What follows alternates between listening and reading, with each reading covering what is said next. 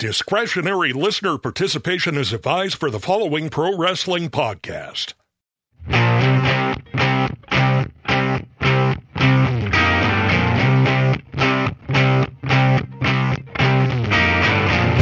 don't be a hero. Sit on your parents' couch, be a draft dodger, and listen to Stick to Wrestling all day. that second thought that would make Billy my hero. My name is John McAdam. This is Stick to Wrestling. Give us 60 minutes, and perhaps indeed we will give you a raw bone podcast. I maintain that this is the only wicked good wrestling podcast out there, but don't just take my word for it. Let's ask the Ramones how many wicked good wrestling podcasts are there? Okay, ignore that answer. Obviously, Joey was hitting the sauce a little early today. With now with us, Tamalie is going to finish part two of our conversation about the best wrestling managers of the 1980s. I know we've kept you in suspense for seven days, so without further ado, here we go. I have a feeling that our top three are the same three guys.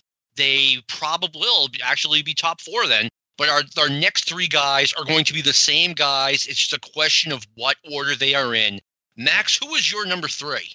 Yeah, I agree. I think our, our top three are definitely the same three guys. And my number three is Jim Cornette, one of the all time great talkers, one of the all time great heat machines, understood the business, understood his role for getting his own guys over. But then when it was time to be giving and let the uh, the baby faces get over, and for that matter, babyface managers rarely work, uh, but they can in short uh, term situations. And him as a babyface in '89 with the Midnight Express before they uh, they turned on the dynamic dudes actually worked great. He did a great job in that role. And the only reason I put him at number three versus moving him a little bit higher is I obviously, you know, him and the Midnight Express, one of the all-time combos, whether it's Condrey and Eaton or or uh, Eaton and Lane. But I would have liked to have seen Jim have a run with a singles wrestler of some significance. You know, they did the stuff with him and Dick Murdoch for a little while, which was great, but it didn't it didn't last. You know, he had Hercules Hernandez uh, as a guy in Mid South. He had Rip Oliver as a guy in in world class. But if he'd had a chance, I think with tippy top, top of the heap type uh, heel, um, I think he would have done very well. And, and for me, that would have you know lifted him even higher in the rankings. I had Jim Cornette at number two, and I tried rationalizing putting him in the number one spot because he is the greatest manager I've ever seen. He was great in the 90s, but he was even better in the 80s. You mentioned the thing about Dick Murdoch, which I have notes on. In early 1988, this is a, a kind of a forgotten piece of history. Jim Cornette was managing Dick Murdoch, and they were incredible together. This is the act that I'm talking about when I was mentioning like Paulie and someone I don't know, Gary Albright. This was the combination that worked. It was they were absolutely magic together. They were great television. Murdoch went from a guy who was, I don't know, seemed like it seemed like he never really got over in JCP until Jim Cornette started managing him, and then he was over like crazy. Well, imagine my level of disappointment when Dick Murdoch goes to tour Japan. He returns and he's being managed by Paul Jones. And of course, Dick Murdoch was back to being uh, just another guy. Yeah. Oh, God. The, the Cornette Murdoch stuff from early 88 was just golden. I can't believe that they would take those guys apart and for no good reason either because it's not like they had big plans for Murdoch with Paul Jones it just you know it was a great duo and it showed what Cornette and a guy you know who was sort of a top level or near the top level heel act could be and it, it should have lasted longer and if anybody listening to this has not seen it it's well worth going on YouTube or going on WWE network and seeing I have a Jim Cornette and Dick Murdoch story here when before we move on from them. Oh, please go right ahead. I, I have more to talk about uh, Jimmy Cornette, but I'd love to hear the story. All right. So the deal is that you know this is, would have been in this period of time in early '88 when Cornette uh, was managing Murdoch. So he. Oh, hold on. Is this, is this the Misty Blue story? This is not the Misty Blue story. Okay, go ahead. I'm sorry. Oh no, that's all right. Uh, safe for uh, for any kids in the room here. Uh, you know they. Uh, you know they're all traveling together because they're they're working as a as a unit and you know murdoch was one of those guys who on the road you know, was one of the biggest cheapskates of all time. You know, anything that he could do to save a dollar, he would do.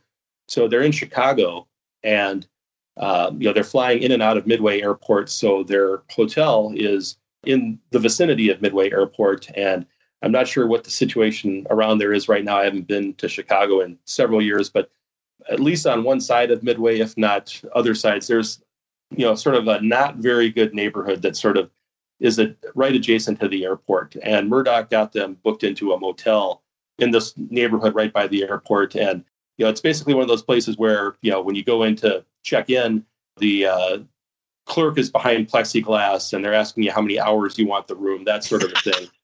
so, according to Cornette, this would have been in some interview years ago. He might have put in one of his books. When Eaton opens up the door to his room that he's just been given the key to, he goes in and there's a uh, a couple in there having sex right in the in the bed that has just been uh, let to him by the clerk, and it, well, basically, you know, there's all manner of sleazy characters and shady types moving in and out and around the hotel. And Cornette said that he and Lane and Eaton and Murdoch all wound up in one room together, even though that hadn't been the original plan. And that, you know, outside, you know, they hear people screaming, they hear glass shattering, they hear police cars, you know, they hear loud arguments. And Jim and Bobby and Stan didn't sleep a wink, and they're all basically petrified. They're terrified to be there, but they're also terrified to leave because of what's going on outside. And in the meantime, Murdoch is just laying in the bed, sleeping like the deepest, soundest sleep you've ever had. Like he is, you know, at home in his own bed without a care in the world. that sounds like Dick Murdoch to me. I, I think I've told the story on Stick to Wrestling before forgive me if I have, but if, if you haven't heard it, I was in a restaurant with a bunch of NWA wrestlers, and they're scattered all over the dining room. And Dick Murdoch, if he wanted to talk to somebody who was 30 feet away, and this is like, you know, a real restaurant, not a bar, and there's like families and stuff, he would just yell across the room to the guy. he, he, yelled across the room to Ronnie Garver, "Hey, Ronnie!" He was he was too much, man. He was a funny guy. But Cornette, he would have been number one, but all he did was manage the Midnight Express. And the Midnight Express are phenomenal. They are my favorite tag team of all time. Jimmy and the Midnights are in the argument for my second favorite wrestler of all time behind Ric Flair. But you just you just need to do more. And I wish he had done more. Like just having a single wrestler. If I were the booker of the NWA, I know, by the way, I know Jimmy liked just managing the Midnight Express, okay? But I would have sat down with him and I would have said, "Look, we're underutilizing you. You could you can yep. manage the Midnight Express, but I need you to have a single guy because if I do this with someone, you will elevate that wrestler to main event status the way he did with Dick Murdoch. I don't think Dick Murdoch could have been a world heavyweight champion with Jim Cornette, especially as his manager, especially in 1988 when he was getting a little bit older. But guy, if you had a babyface champion, he absolutely could have headlined a pay per view. Let's say they put the title on Sting at Clash of the Champions early 1988. They absolutely could have had a pay per view with Dick Murdoch, managed by Jim Cornette, as the main event. Yeah, yeah. You've got Sting, you know, the handsome young popular babyface, and then here's Dick Murdoch, the old, ugly, fat, grumpy heel. And back then, you would, wouldn't have you know fans siding with Murdoch just because his interviews were were amusing and fun. People would have really put the heat on him, really hated him, and it would have been good for for Sting because he would have been in there with a great worker who could uh, you know help him refine his still kind of you know raw game at the time. And you know, talking about Cornette managing a top singles wrestler, I think last week we talked about the fact that Rick Rude and Paul Jones were not quite a fit, and I think we both said that you know Rude and Jim Cornette uh, in Crockett in late '86 and into '87 would have been a much better combination. I agree, and that would have worked. It would have been ideal. I mean, I think if they had uh, at one point, they, Big Bubba Rogers was over like crazy in like spring summer of 1986 and I think if they, you know, hadn't pulled the plug on his push, I still don't know why they did.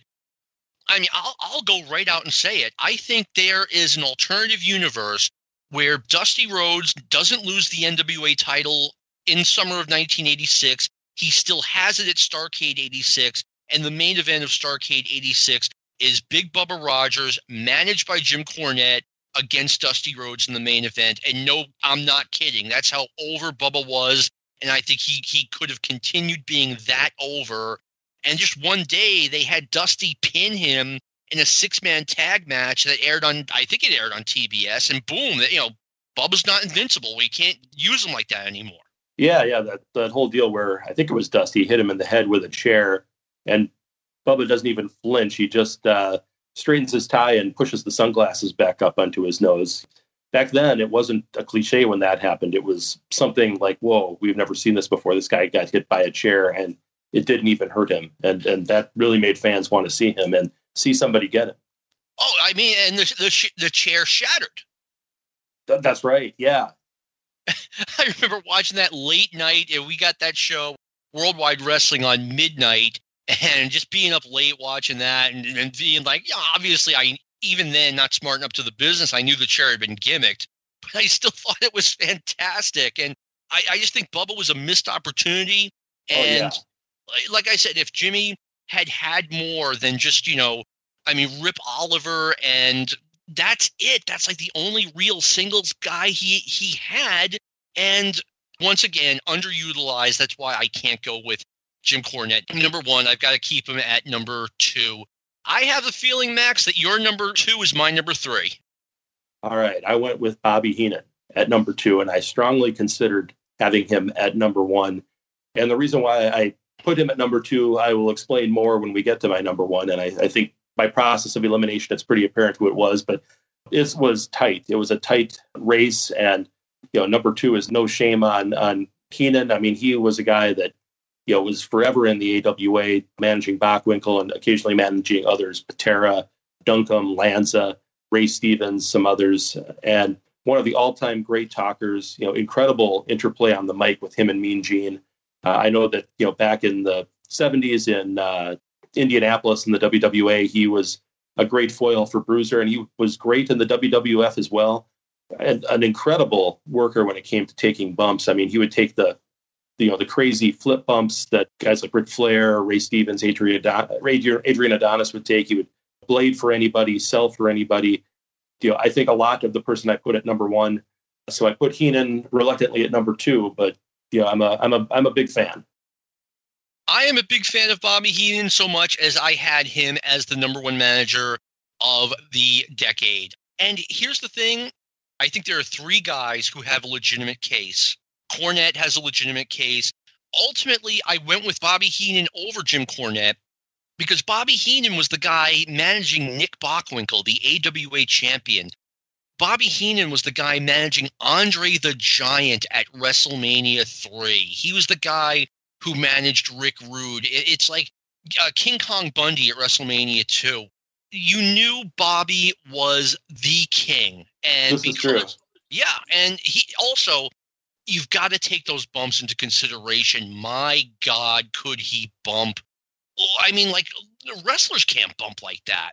So it, it was a tough one, but ultimately I went Bobby number one. So congratulations, Mr. Heenan. Eh, by the way, for those who have the WWE Network, check out the end of WrestleMania 3 after Hulk Hogan slams and pins Andre the Giant what an acting performance by Bobby Heenan. Oh, are you, are you, talking about the ride on the cart back to the locker room? Yes. Yeah, yeah, that was. You, awesome. you know exactly what I'm talking about. Yeah, him with like just not like going crazy, not stomping or throwing one of those famous Heenan tantrums. Just him with his hand on his forehead, just looking down and just you know complete frustration. It felt like you know what you see, you know, like in the final minutes of the NCAA championship Monday in basketball when the team that's losing to uh, the game, you know, the national championship game, you, you look at the coach or you look at some of the players and just that utter disappointment. It, it was the agony of defeat, and he sold that like crazy. It was one of my favorite moments in wrestling history because he did it so perfectly. Oh, he was absolutely uh, outstanding, and yeah, I mean, just a just a great, great manager and a guy that you know really I'm looking for the right word for this, but you know, the amount of you know bumping that he did and the abuse that his body took in his neck, you know, he really gave a lot of himself, I guess, to the business in the name of getting not even himself over, but taking those bumps to get the baby faces over. Yeah, and you know what? I say that I liked Jim Cornette more than I liked Bobby Heenan. I, I think I liked your number one more than I liked Bobby Heenan, which is not to say that I didn't like Bobby Heenan. I thought Bobby Heenan was a great manager, and I'm going to use that word again. He played his role really well.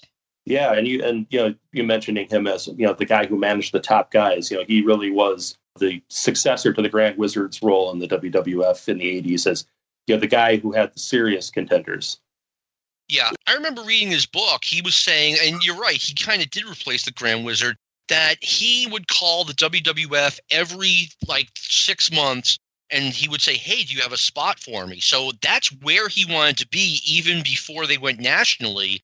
And then, if I recall correctly, he said he called in early 84, and the answer was, unlike, no, no, sorry, Bobby, we just don't have anything for you. It was, well, nope, not right now, but there will be soon. And by summer of 1984, he was on the set of TNT. And it was one, you know, the WWF were bringing in a lot of new guys that you never thought you'd see leave their territory I know Heenan was in Georgia for a little while in 79, but I thought he was so firmly entrenched in the AWA that it was really weird that night seeing him on TNT. Yeah, yeah. I mean, kind of interesting because I think part of the reason why the uh, WWF took so many AWA guys was that the styles of the production of the of the programs were very similar and how they booked and so on in a lot of ways was similar. So it was easy to take guys out of one setting and, and plug them into another. Obviously, they wanted to get a hold of those Midwest markets, and having familiar faces was a, a way to do that. Heenan, you know, when he went down to Georgia, he was planning to stay there. You know, he was told, "Hey, you know, you're doing great here. Your spot's secure here." Buys a house, and then uh, Ole like tells him like almost immediately, "Okay, you know, here's your two weeks notice." And uh, then he went back to the AWA. Heenan has told that story. Uh, he told it on Wrestling Observer Live like 20 years ago. I believe the story because stuff like that goes on in the wrestling business, and Ole was the kind of guy who did stuff like that. Yeah, so yeah. I was just I, thinking, yeah, that sounds very Ole. It's all business. You know, there's no personal factor to it. You know, the idea that you wouldn't tell the guy before he bought the house, or once you knew that he bought the house, you wouldn't say, okay, you know, he's put down roots. We're just going to go with this. Especially when I think a guy who you know, I haven't seen a whole lot of, but you know, I watched a little bit to kind of get an idea of who some of the guys in the middle ended up being. You know, they brought, I think, Don Carson in after they sent Heenan away, and Don Carson, who kind of reminded me a lot of Robert Fuller, who I think actually was the booker that hired him. I thought that you know he was you know, fairly entertaining, but Heenan was miles better. Why you would send Heenan out and you know bring Carson in doesn't make sense to me. Uh, no, Don Carson, I I actually gave consideration to getting on the top 10 worst. I, I didn't think much of him, but I mean, he, he didn't ruin anything. But specifically, I remember Bobby Heenan saying that he went to Ole and he says, like, you know, hey, do I have a secure job here? Should I buy a house? Should I move my family here? And Ole's like, yeah, definitely. We have long term plans for you. And as soon as he bought the house, Ole said, yeah, we're done with you. Yeah, yeah, just one of those only only in wrestling kind of deals. Yeah, exactly. So with that in mind, who did you have as your number one, Max? I went with the mouth of the South, Jimmy Hart. And like I say, it was very, very close. Almost went with Heenan as number one. And in a way, one of Heenan's great strengths actually played into me putting Jimmy Hart ahead of him. You know, you mentioned that Heenan had Andre going into WrestleMania 3. He was with Bockwinkel for so many years. He had Rick Rude. You know, he had Orndorff. He had the guys that were always the top of the line guys. And granted, Jimmy Hart had a lot of top of the line guys in Memphis that he managed, but he also had a lot of guys who they were never going to get that call from the WWF from 1984 onward or even beforehand.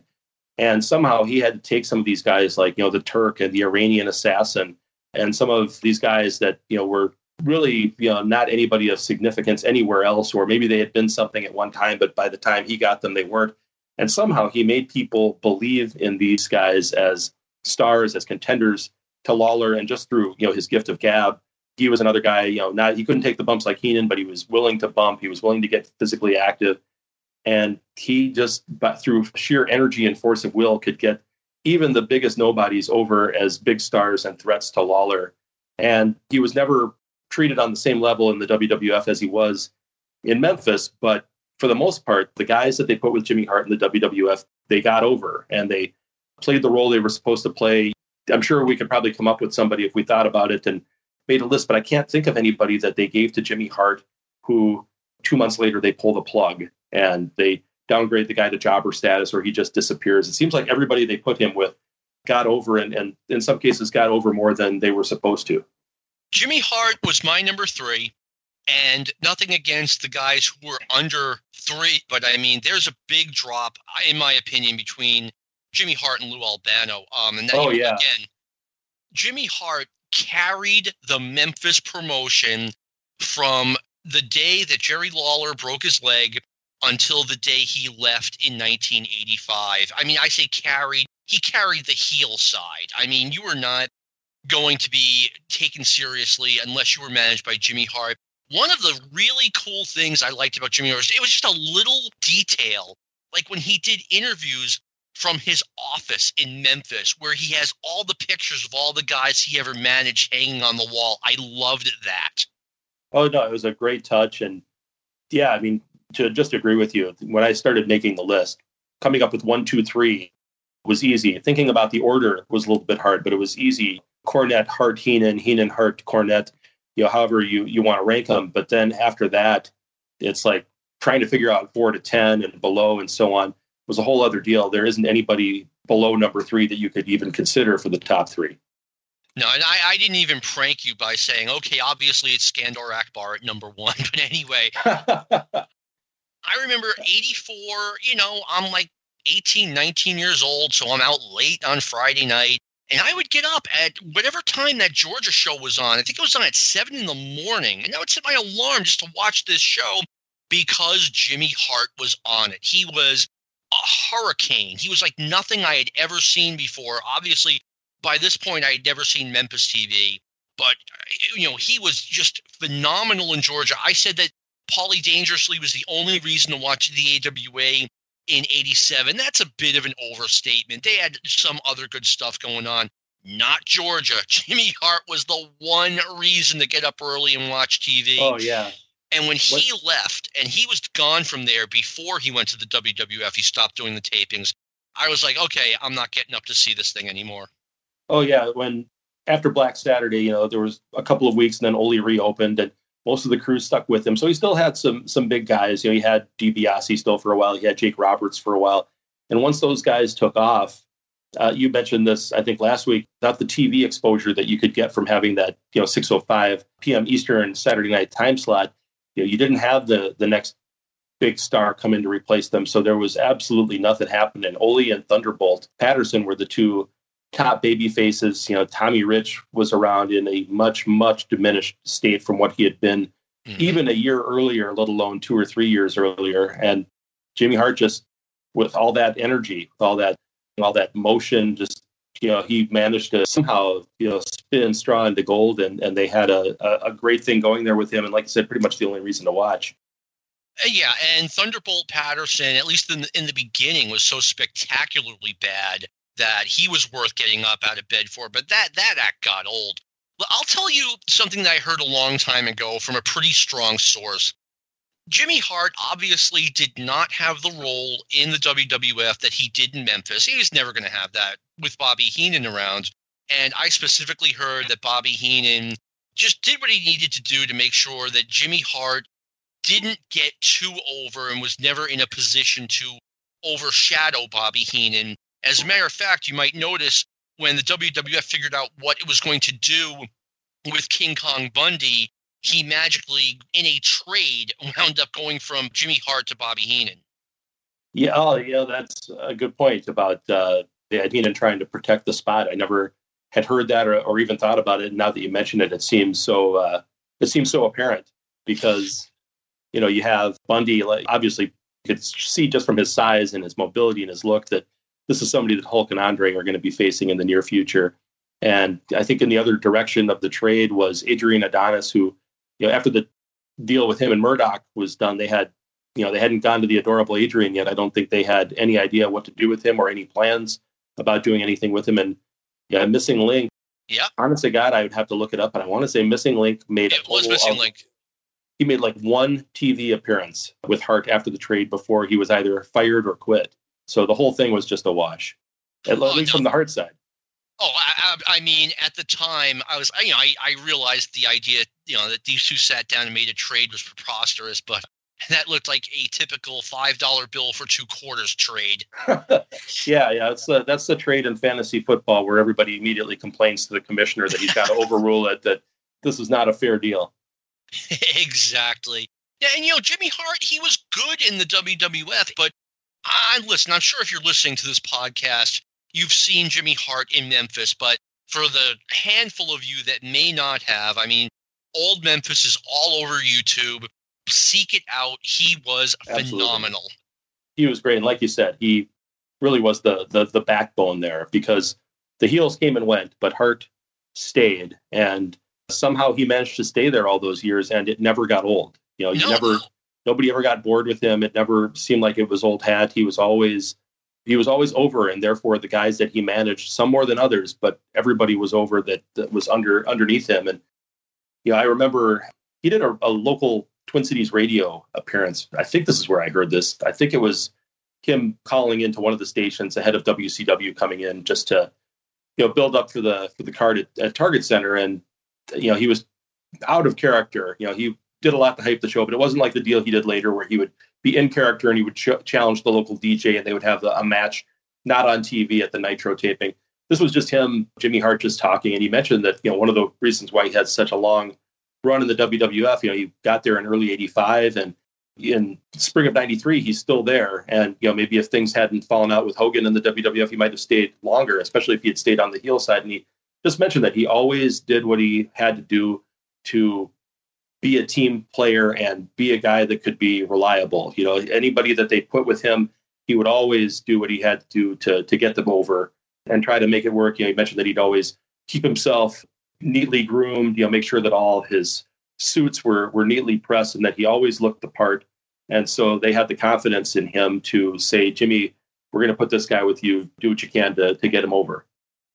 I, I agree. And one last thought on Jimmy Hart. Can we think of an odder manager wrestler combination than Jimmy Hart and Terry Funk? I'm going to put that question up on our Facebook page because I cannot, off the top of my head, think of a weirder combination. Yeah, well, it's interesting because, like, if you're bringing Terry Funk into the WWF and you're going to give him a, a heel manager, the guy that you probably would have put him with, just because that's who this. If you if you if Terry Funk came to the WWF to do something with Backlund in '79, you would have put him with Albano. And every time. And and now Albano's a babyface, and you've got to do something else with him. And definitely not Heenan family material. Doesn't really feel like a Blassie guy. You know, Valiant. I don't know. It's just like they had nobody else, and I guess Hart and Funk had worked together in, in Memphis, so they they went with it. But yeah, it's not a clean fit. But you know what? It made for some really good television. A little bit off topic. I know that Terry Funk was supposed to have a run in the WWF in 1980. I'm not sure what happened. I have his book. I should just look it up. But uh, he was supposed to have a run. I think he would have gotten over like crazy, and there's no question in my mind. Despite being a former NWA champion, which you would think might put him with the Grand Wizard, he was a Lou Albano guy all the way. Yeah, yeah. Lou had all the sort of uncouth ruffians, kind of the the guys that you know weren't like monster heels, but you know you'd have to think to yourself, could you take this person to a fine restaurant and have him behave himself? You know, it's like Greg Valentine, yes. Terry Funk, no. So therefore, you got to put him with the guy with the Hawaiian shirts and the rubber bands. There you go. So we've given you the top 10 managers, maybe a little bonus content coming up here. Two guys that didn't make my top 10 or my bottom 10 that I wanted to talk a little bit about. I always thought Diamond Dallas Page as a manager in the AWA in Florida was an interesting cat. And I say this because I think we all knew a guy like this. I knew a couple of guys like this. DDP, he reminds me of the guy who drives a five year old Trans Am. He's 25. He still lives with his parents. If you needed concert tickets, he's your guy. He was kind of a, uh, what? I'm not saying this about Page, but I'm saying this about the guy he portrayed. kind of a low level drug dealer and was always hitting on girls. And, you know, whether or not they were reciprocated, he didn't care. He was just like, ah, I'm on to the next one. And that's what DDP reminded me of in Florida and the AWA. What did you think of DDP? I thought he was a guy that had a lot of potential and it never he never quite refined it as a manager. So it's always interesting to me that, you know, he becomes a wrestler and then becomes this phenomenal babyface in, in WCW. You know, sometimes, like you said, your description of, of the character he was playing is pretty much spot on. I mean, just a perfect example. Kind of like a, a sleazy kind of guy, but a sleazy kind of guy that you know you know of, and that every town, every neighborhood, every school has got somebody like this guy. Oh yeah. But you know, he kind of did relied a little bit too much on the on the shtick sometimes, on the cliches, and this is nothing against him because he can't help it sometimes, but he was managing bad company and he was way bigger than Tanaka and actually a little bigger than Diamond as well. So it's kind of odd that you've got the manager out there who's bigger than the guys he's managing. Normally, you know, you, you weren't used to that dynamic. And, you know, he had stayed as a manager longer, had a, a chance with some more top talent. And granted, there was no Eddie Graham and Dusty Rhodes combo anymore, but, you know, if he'd been with somebody who could have helped him refine it, I think he could have been uh, you know, a much better better manager than he turned out to be because there was, you know, definitely something there. In my notes, too tall, those exact words, and yeah, he was a head taller than Pat Tanaka, who, in fairness, was was very small. But mm-hmm. I mean, DDP was he was too big to be a manager, and I give him credit. I mean, in his mid thirties, he decides to you know learn how to work, he get get in better shape, and he became a star on Nitro yeah, his rise from being mid card dirtbag heel to being for a little while there, you know, Sting was up in the rafters. So the guys who were actually wrestling in the first part of 97, really much of the year, he might have been the most over of all of them. Just an inconceivable rise you would never have imagined if, you know, you told somebody in November of 1996 that a year from now, Diamond Dallas Page is going to be arguably the most overactive babyface in the promotion. Nobody would have ever bought it. Yeah, and I like I said, I, I give the guy credit for trying, but uh, I mean, or, or, or for trying, for succeeding, for yeah. working hard and succeeding. But I, I always got a kick out of him is that yeah, as in that role in the 1980s, the guy with the $800 car and the $400 leather jacket with the Guns N' Roses shirt underneath it. Yeah, yeah, and you mentioned you know him hitting on all the girls whether they wanted to be hit on or not, and I always get the picture. You know, based, I'm getting the picture right now. I shouldn't say always. I just got it in my head, but you know, you mentioned you know him hitting on all the girls. I see him as you know the 25 year old guy who's trying to pick up the the gals who are like juniors and seniors in high school. That yep. you know it's a little creepy that he's that he's hitting on them, and it would be even creepier if they went for it. oh no, he has a car, Daddy. Anyway, he has a car and a job. One other guy I'd like to mention is Downtown Bruno. Any thoughts on Downtown Bruno? On my list, next to Downtown Bruno's name, I wrote Major Underachiever because when he first came on the scene in Memphis in 86, you'd have, and into early 87, you'd have thought that, you know, this was the second coming of Jimmy Hart. You know, you wouldn't necessarily, he wouldn't, he wasn't as talented as Jimmy Hart. And I, the success wouldn't have been as big in part because at that point wrestling had changed and nobody was going to have that kind of success in the territories. But here's this, you know, little five foot three, looks like he weighs 100 pounds soaking wet wimp who's got this big booming voice coming out of him that does not match the body. He's got this, just this kind of weaselly, sleazy kind of look about him. Pretty decent talker, but it's kind of like the, thinking of in basketball terms here. I'll put it in football terms. He's the rookie running back who gets about 700 yards and five touchdowns, and you think we just get this guy more carries, he's going to be a, a 1400 yard, 20 touchdown guy, and he just never developed. You know, he just kind of stopped and stood in place, and then he actually regressed and eventually wasn't a manager anymore because you know he just wasn't working. Yeah, the first time I saw Bruno, I loved him. I thought he was great, and as time went on, I liked him less and less. He he was good. I I you know he was closer to my top ten than my bottom ten. But he was kind of a one trick pony. Like if you saw him once, you didn't need to see him again. He was like an episode of Batman. Same thing every time. Yeah, yeah, and you know, it's like he had that pretty good second half of 86, first part of 87. And then middle of 87, you know, he becomes kind of a, a toady for uh, Brickhouse Brown with that yep. horrible stable that he had. And then he's kind of like the toady mascot for Robert Fuller in the stud stable the next year. And part of the thing that worked with downtown Bruno is that he's this small guy with the big mouth who's got all these big behemoths around him protecting him. And eventually, either they're going to get taken out or they're going to slip and he or he's going to slip and he's going to be right in the baby face's path and he's going to finally get his and without him in that lead role as him just somebody's sidekick it didn't work and he never got it back after that and wwf brought him in as harvey Wippleman. and i don't know what it was because he had shown such potential a few years earlier but it just nothing clicked there with him no, and you know, I, will I'll my favorite Bruno story. It's not even a story; it's something that happened on TV. They did the thing where Bruno got his face put in a cake. It felt like such a shoot. Lance Russell kind of shakes his head. Oh, I'm not touching that cake after Bruno's been in there. yeah, yeah. I mean, he looked like a guy that like bathing was a once a week kind of thing. He always had that oily, greasy hair and that complexion and everything. And yeah, he just looked disgusting. I have a picture of Bruno and I where he got up early in the morning to be at the, the UAWF convention in Memphis, and yeah, that was that whole thing was kind of a shoot. And that concludes our segment with Max Levy, aka Tamalie, on the 10 best wrestling managers of the 80s. And now I I finally have something I finally have the time to do something that I've wanted to do for a long time, and that is bring on our fine producer. By day, he is the producer of Stick to Wrestling and other Arcadian Vanguard podcasts, but by night, he is an incredibly knowledgeable wrestling fan. Lightning Lou Kippelman, thank you for coming on Stick to Wrestling and being on this side of the camera, per se, for the first time. Well, uh, if I knew that, I, I would have combed my hair. But yes, good to be here. Glad to have you here. Now, we have been talking for the past uh, one about a hundred minutes on Stick to Wrestling on the best wrestling managers ever. But before that, I'm going to put you on the spot, Lou. Yeah. Who was the worst, the worst wrestling manager of the 80s, in your opinion?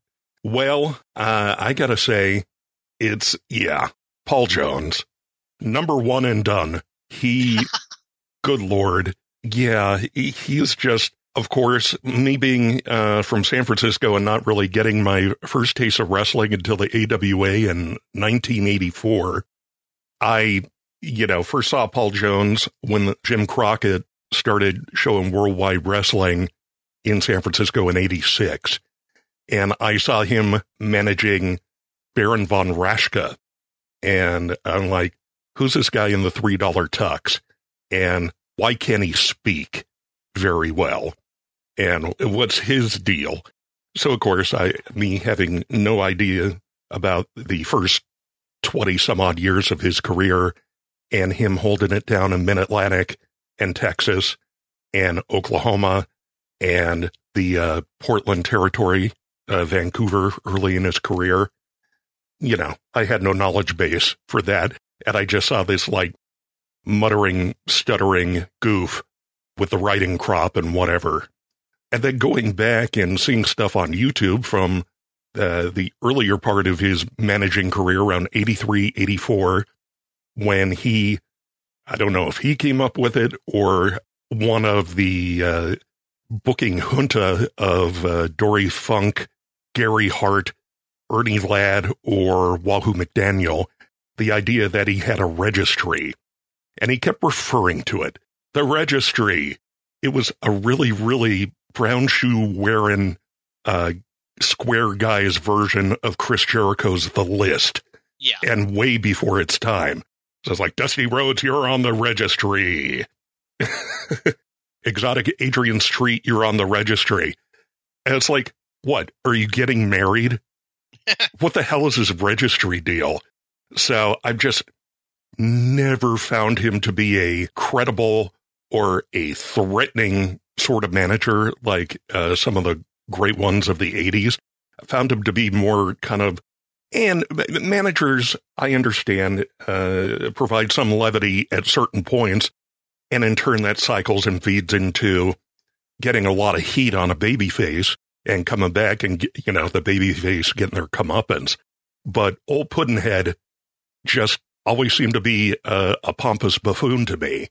Yeah, and what what kind of I mean, I thought Jones was definitely a candidate based on I mean, longevity is important, and Paul Jones was on WTBS every single week for four and a half years from when the show started in 1985 until the time he got let go. I want to say January 1989, and then throw in an NWA Pro Wrestling, throw in NWA Worldwide, throw in the Saturday and Sunday shows. I mean, there was a lot of bad Paul Jones out there.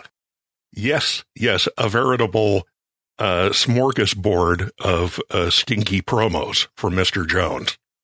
And what throws me is when he was an active. I'm not going to say he was, you know, Dusty Rhodes or superstar Billy Graham on this stick, but he he was fine.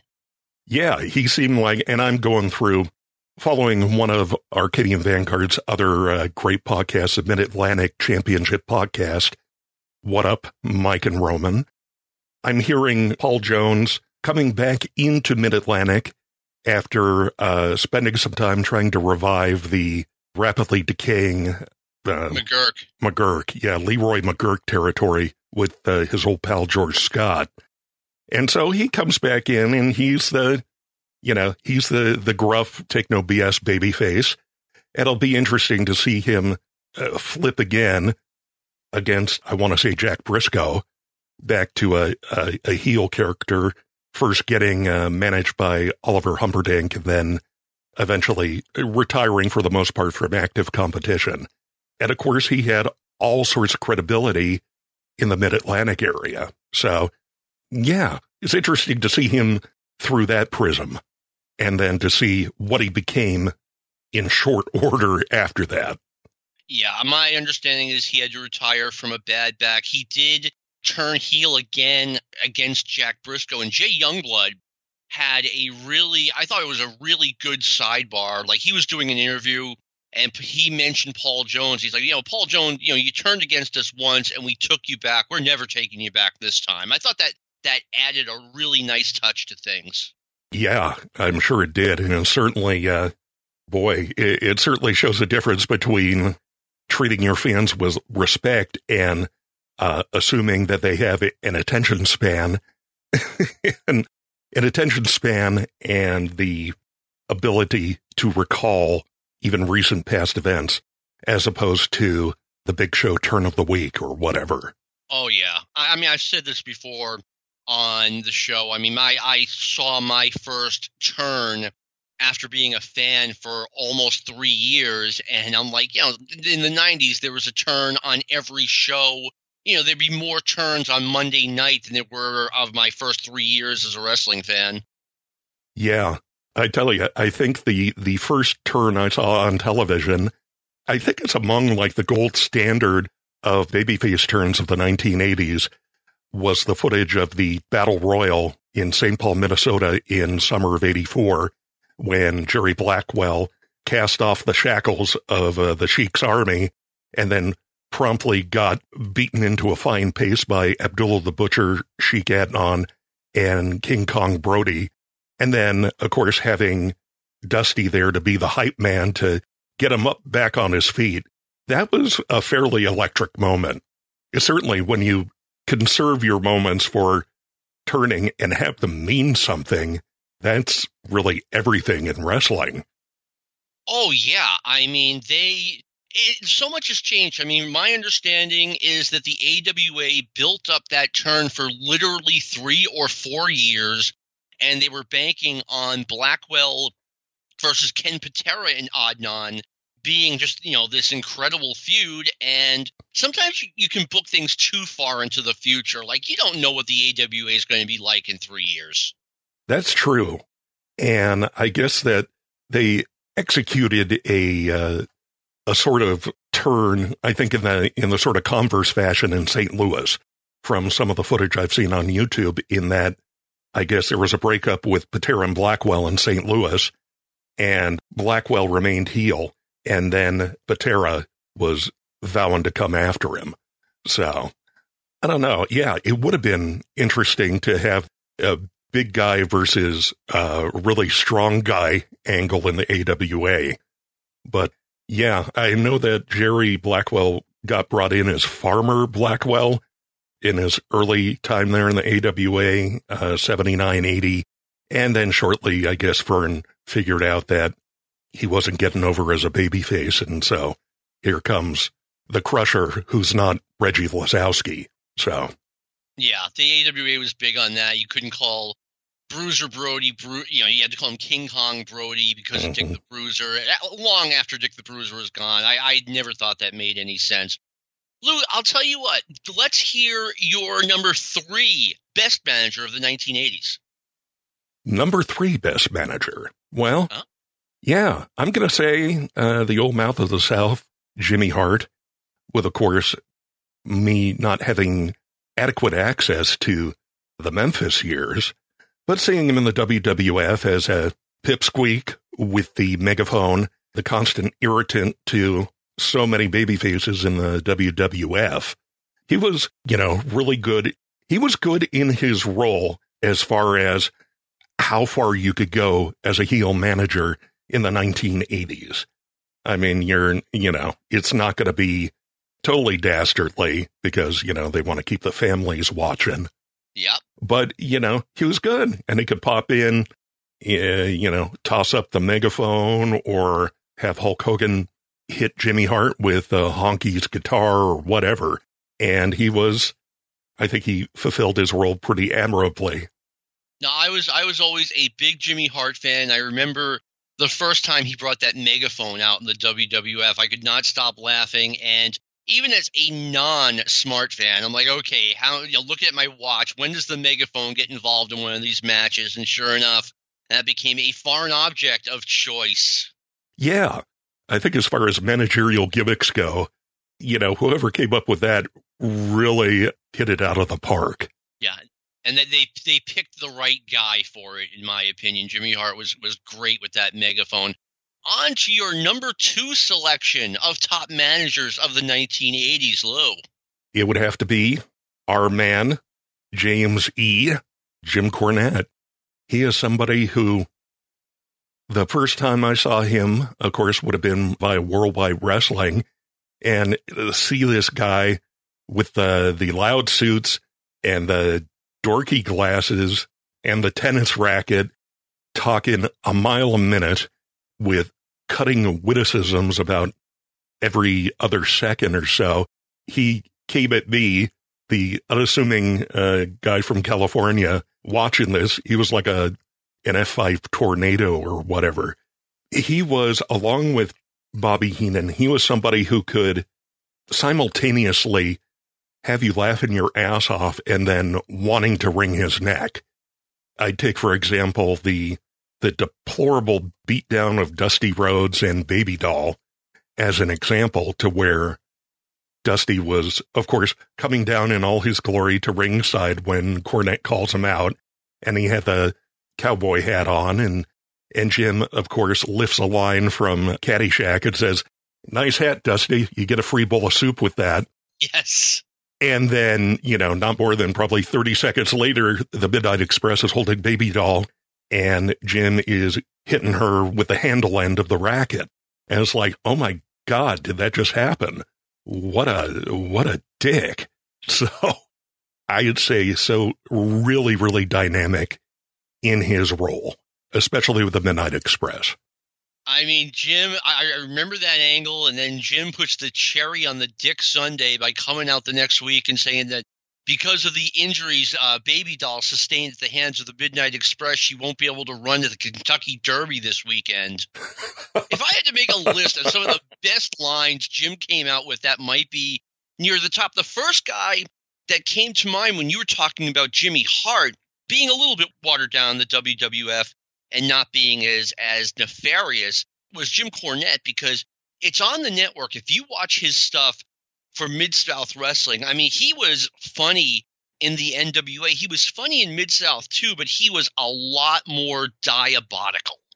Yeah, and I could I could see that from the few clips that I have seen from WWE's Mid South Blu-ray disc, which I have, and also, there's a good amount of Mid South up on YouTube as well as on the network, of course. It's interesting seeing Jim's kind of metamorphosis from the beginning, where he's just the hapless mommy's boy schmuck in Memphis to seeing him building confidence and developing a character. The Jim Cornette who gets pantsed on live Memphis TV by Terry Funk is uh, far different than the Jim Cornette in Mid South who comes at Bill Watts with a blackjack and lets him have it. Oh yeah, that was one of the greatest sequences in, in wrestling history when Jim, you know, goes from like drowning in that cake and you know getting slapped by Bill Watts, and then the next week he and the Midnight Express are seriously out for revenge. Well, that leaves little to the imagination as far as who your number one is, Lou. This is true. And it's our, our man, the dearly departed uh, Raymond Lewis Heenan, who started in Indianapolis. And uh, according to Heenan, Dick the Bruiser just called him Bobby when he hired him as a manager for the WWA's version of the Assassins. And Heenan, according to his book, never seemed to know why he was christened Bobby by the Bruiser. A lot of people think that it was mainly due to the the influence of the manager Bobby Davis up in the Northeast in the 60s. But coming from there and becoming a uh, comic foil for Dick the Bruiser in some ways, and then I first saw him in the AWA in 84. And I don't know because when I started watching around June of 84, he wasn't there and Bockwinkel was saying, Heenan's coming back soon, this and this and that. And then he comes back and he was hilarious on the stick. And then between that and then him instigating certain events, like I recall the, uh, the beatdown of the fabulous ones coming in on their interview time and the Fabs pushing him back against the backdrop of the set. And then here come Bockwinkel and Mr. Saito. They get Juice on Stan Lane with the samurai helmet, and then they stuff pile drive uh, Steve Keirn on the floor as like, oh my God, that's insane.